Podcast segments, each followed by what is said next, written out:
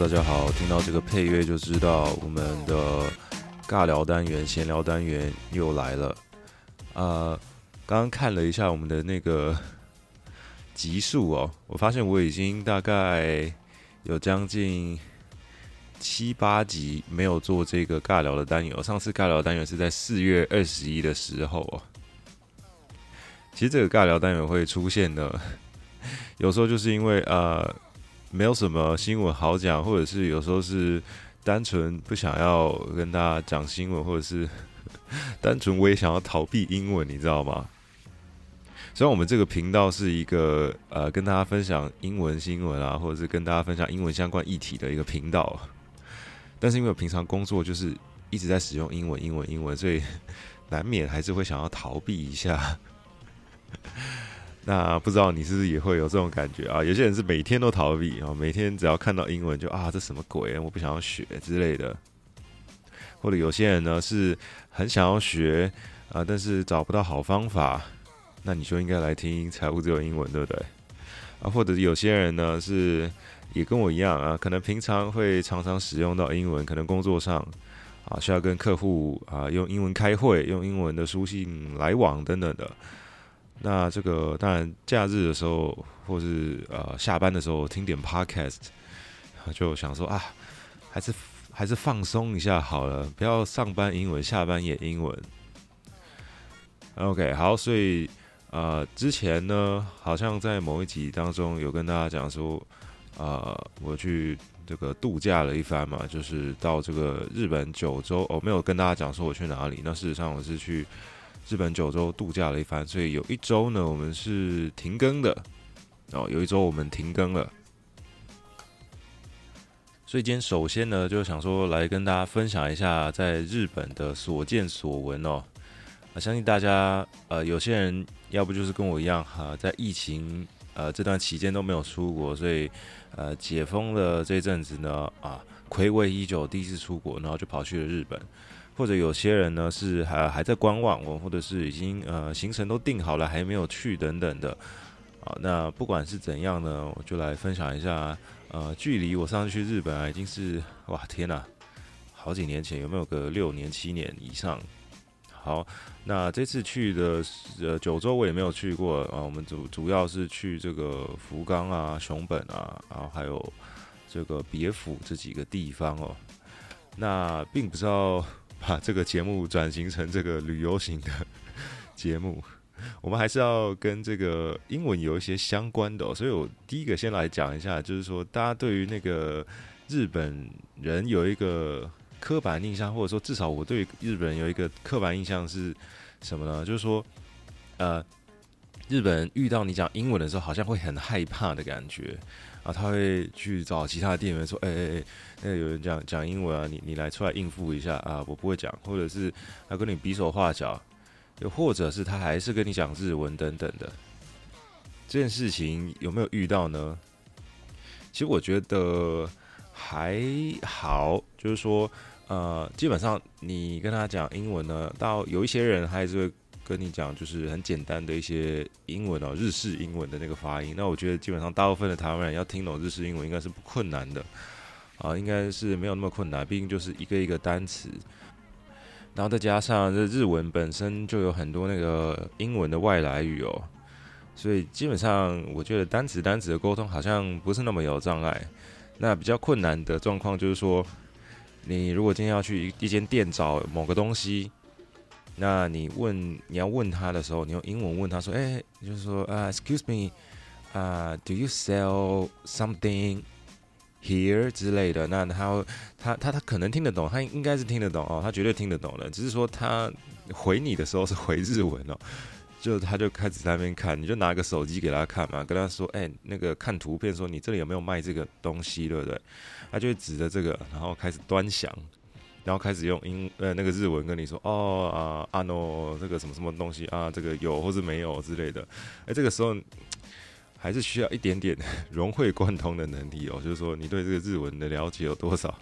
像我是完全不会日文，但是他讲一些呃句子单词的时候，我偶尔可以听到一些关键字，就是有啊没有啊，或者是不好意思啊啊，这这些大概还听得懂，所以就大概还知道说哦，他这里到底有没有卖这个东西哦。所以我觉得说啊、去日本啊，就算你不会日文，我觉得大部分的时候应该还是可以沟通的吧。所以难怪就会常常听到有人说啊，他半句日文都不会，但还是有办法去日本这个自由行等等的。诶，其实像在车站啊，或者饭店。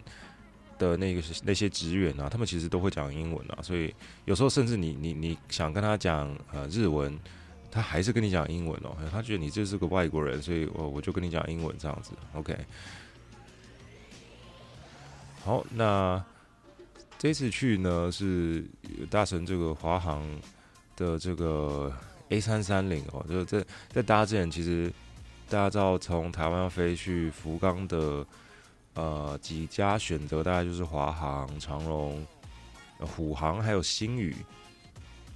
那这当中呢，我看了一下，就只有华航是用广体客机来营运的。因为其实我从来没有搭过广体客机哦，所以我想说，哎，只有华航是 A 三三零广体客机。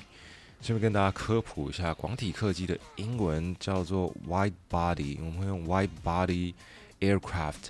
来形容广体客机，什么叫广体客机？就是说它的走道是有两条的，哦，比如说这个 A 三三零或者是啊七八七、七七七、A 三五零这种叫做广体客机。那广体 Wide Body 相对的就是 Narrow Body Aircraft，Narrow Body 就是窄嘛，窄体客机或者是叫单走道客机哦，比如说。呃，很古董的这个七三七、A 三二零、A 三二一这种，好，但是为什么讲到这个呢？就是说，呃，第一次搭广体客机，我觉得啊，这个 实在是太平稳了，没有什么搭飞机的感觉哦，觉得还是窄体比较 比较有在搭飞机的感觉，然后晃的时候特别的晃啊，那个上上下下的时候还特别有那个出国的感觉。好，那。紧接着呢，我们在某一集，应该是上一次的尬聊当中，有跟大家讲说，哎，这个台北到底是不是行人地狱这件事情哦？其实我觉得，像最近大家在吵说那个什么，呃，就是礼让行人有什么帝王条款，就算行人闯红灯，你一定要让他，大家在那边不爽，了想说，啊，那那就不用红绿灯的嘛，对不对？事实上，我也觉得这蛮扯的，就是说，如果这个行人闯红灯，你还要在那边计较说，哦。要不要礼让他的话，是蛮不合理的。那大家印象中就是觉得说，哦，你出到国外啊，只要是、呃、行人的话，车子啊、机车基本上都会礼让你哦。确实也是这个样子。那不过这一次在那个熊本啊，遇到一个三宝驾驶，熊本三宝驾驶，他的那个车啊，他开着一台那个 K car，大家知道日本的 K car 就是那种日本有很多那种很小台的。排气量很小的那种车子，然后它是好像是挂黄色牌子的吧，啊，然后通常是没有尾巴的那种。它那台就一台 Honda 的 K Car 呢，就整个人给它停在斑马线上，把斑马线完全截断。然后一看过去，那个驾驶一个女生呢，她就在那边滑手机，啊，就目不转睛的滑，完全不知道她停在这个斑马线上。啊，那你说他有没有礼让呢？有啦，他也有停下来嘛，对不对？他没有一直往前开，只是说看起来就觉得说，哎、这个哦，因为你预设立场就是想说，你去到日本，大家都很守规矩，有没有？但免不其然就是遇到一两个这个不守规矩的啊。还有去到日本的时候，你会想说，哦，他们好像很少在按喇叭。那这次去我会遇到有一个。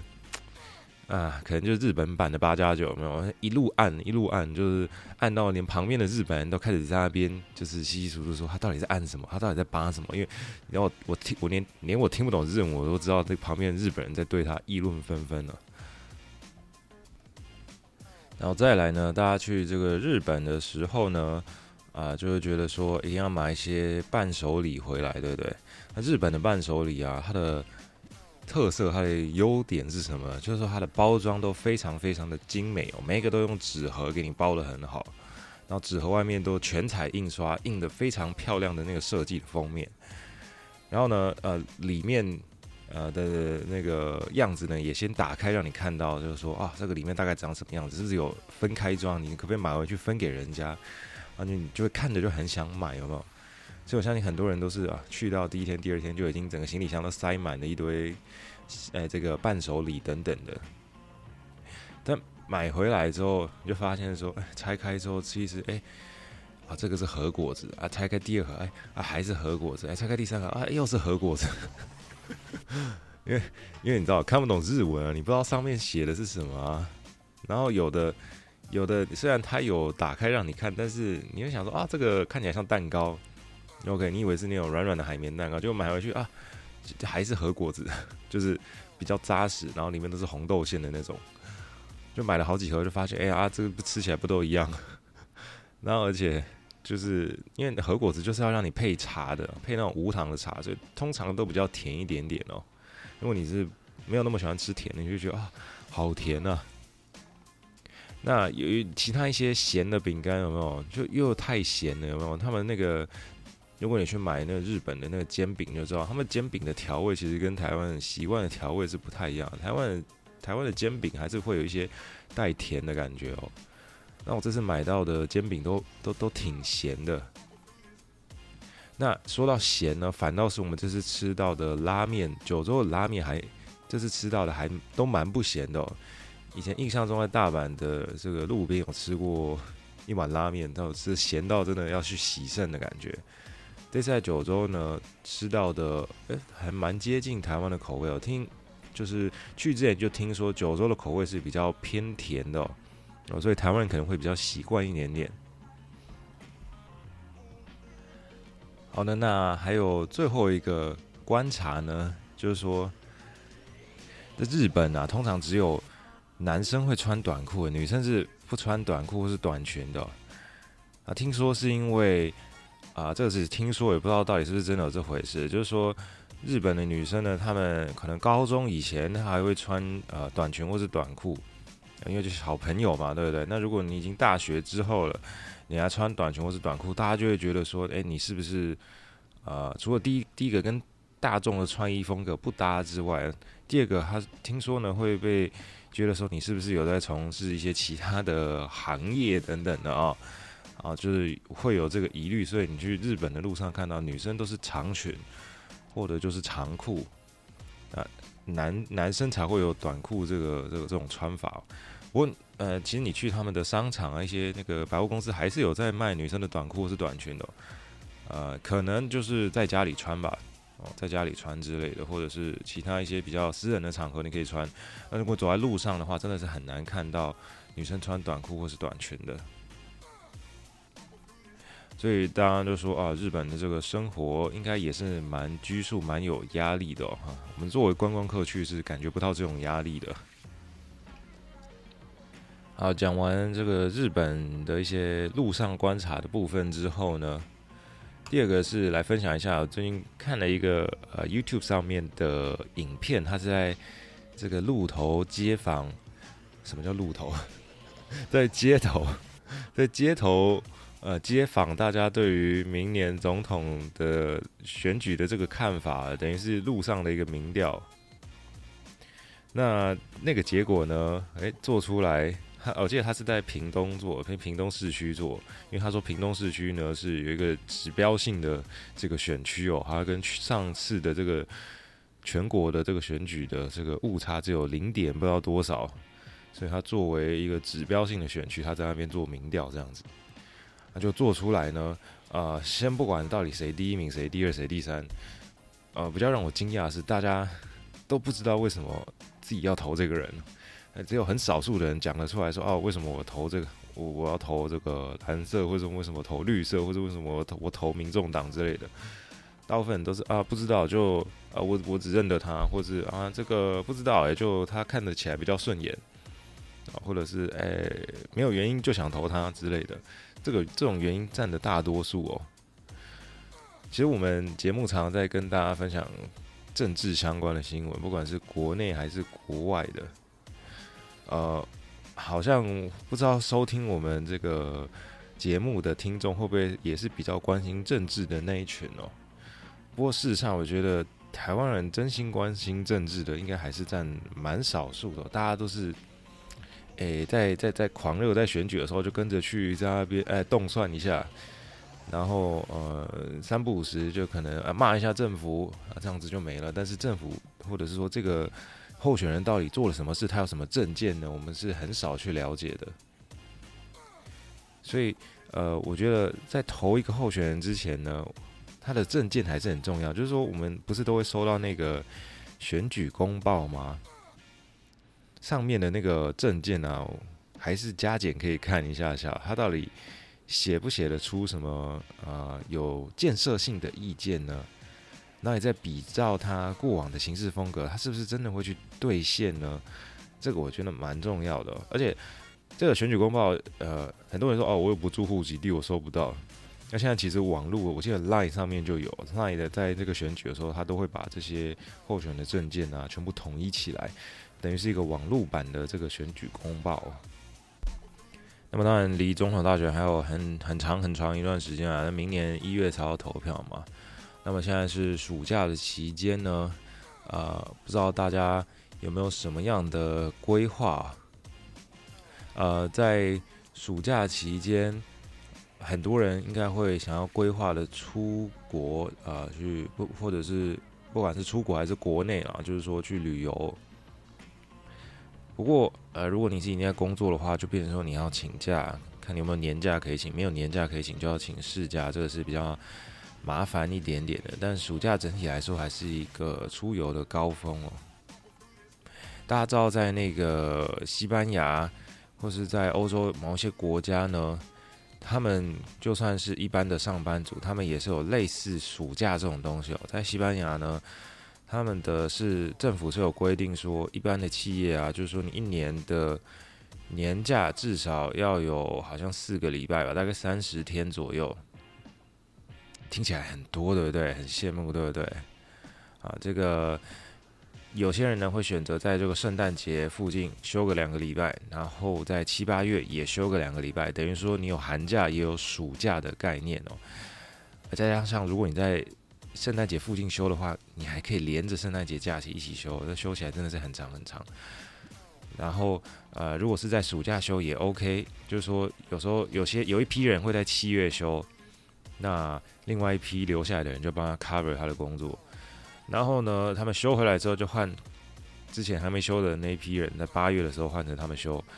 然后呢，你已经度假完回来就啊乖乖认命啊工作这个样子。我觉得这个制度也是蛮不错的。当然你说啊，就是因为这样子，西班牙才会当什么欧洲四国，呃，perhaps I don't know，也也许也有点原因吧。当然跟他们的可能民族性也有关系。不过我个人觉得休假还是一件蛮重要的事情啊，就是说，呃，人生不能只有一直工作工作工作。那么讲到休假呢，大家应该有看到新闻，说明年啊要把这个连假那种补假的这个天数给减少，因为今年补了太多的假，等于说你也要补班嘛，对不对啊？如果你那个连假原本不该放，你把它中间那一天放掉，那你就必须得要补班哦。那今年因为补太多班引起民怨，所以明年就在想说是不是要啊补少一点点，等于说假也变短了。没有那么长的连假了，不知道大家觉得这是好还是坏呢？如果你本身公司是没有在补班的，你一定会觉得很 很烂啊，这很烂的政策，对不对？你会想说啊，反正我公司又不补班了，你就放又没有关系。但是这种公司算比较少一点点了哈。所以我觉得呃，一这个如果要补班的前提来讲的话，我觉得还是不要放那么多好了。哦，因为你在礼拜六的时候补班，等于你只有礼拜日一天可以休息，那个真的是非常非常讨人厌哦。现在你整个时间概念会暂时有一点点错乱了。今天明明就是假日，为什么要去上班？那上班没关系，那些有年假还有假可以特休可以请的同事呢，全部都请掉了，因为他们也不想要假日去上班，等于只有你这个呃没有没有特休可以请的这个菜鸟，或者是特休已经早就请过了可怜人留在那边。跟这个主管干瞪眼，跟老板干瞪眼，啊，这个是最糟的状况。好了，那最后呢，我们还是要把这个主题拉回来，有关英文。毕竟我们这个节目还是英文为主轴嘛，对不对？要把它拉回来一点点。所以就还是要跟大家来聊一下，说，哎，背单字这个这个议题哦，背单字这个东西在我们节目可能已经被讲到烂掉了，就是说有各种不同的方式啊，可能跟大家分享过了。不过背单字这个东西真的还是要靠个人哦。你说我喜欢背单字啊，我很讨厌背单字，但是我最近发现呢、呃。单字这种东西啊，你学不同的语言的时候，我觉得有一些语言的单字好像对我来说比较容易记得起来。那有一些语言的单字，它就是特别的难记，特别的没有印象啊。举例来说好了，英文的这些单字呢，我觉得是偏难记的那一种哦，就是说它没什么记忆点的那一种。但是另外一个方面来讲，韩文的单字，我觉得比较容易记起来。大概听个一次、两次、三次，最多不超过五次，我就可以把这个字给记起来。下次人家在跟我讲到这个字的时候，我就有印象了。但英文呢，呃，真的讲真的，搞不好要到十次以上，我还记不起来这个字它到底是在干嘛的。不知道大家会不会有这个感觉？我不知道这个跟天分或者是兴趣有没有什么样的关系哦。那或者是说，呃。西班牙语的单字呢，我觉得比英文稍微好记一点，但是我也觉得它是属于偏比较难记的那一种，因为一样也没有什么记忆点哦。它跟日文一样，就是一个一个音节这样组起来，很像排列组合，就是那几个音，在那边排列组合一样，我觉得还没什么记忆点。好，那现在这样一讲，我觉得是不是韩文的那个单字的感觉比较像是中文呢？比较像是中文的单词单词的概念，所以会比较好记。不知道有没有也会这几种语言的人，可以跟大家分享一下。好，那讲到单字呢，其实这次去日本呢，看到一个很认真的日本人啊，在电车上面很认真的用那个手机上面的 app 在背单字哦。他的那个单字的 app 就是很像在考试一样，问你说啊，这个。这个英文的单字是什么意思？然后下面就有日文的解释，要你这样选择题，然后就一题一题这样一直做下去。然后他还会，他有戴耳机哦，他会点他的那个发音哦。然后 我个人是觉得哇，他看起来好像既不是上班族，也不像学生，那我就觉得嗯，好像好哦，他也是蛮认真的。好啦，所以就希望大家不管是认真还是不认真呢，都有办法把单字记得很熟，然后英文突飞猛进，继续收听我们的。财务自由英文，关心一下国际社会上发生的事情，还有台湾发生的事情。我们用英文的方式带大家多少了解一下，多少背一些单字。所以之前的集数还没有收听的，请大家再去多多支持一下哦。好，我们如果还有什么想要嗯在节目当中包含的内容呢，也可以私讯财务自由英文的 Instagram。我们的这个粉丝数呢已经停滞非常的久了，再请大家多多的。帮我们分享一下，那么没有意外的话，我们下周回归正式的集数，再继续带大家看一些英文相关的新闻。以上就是这样子，拜拜。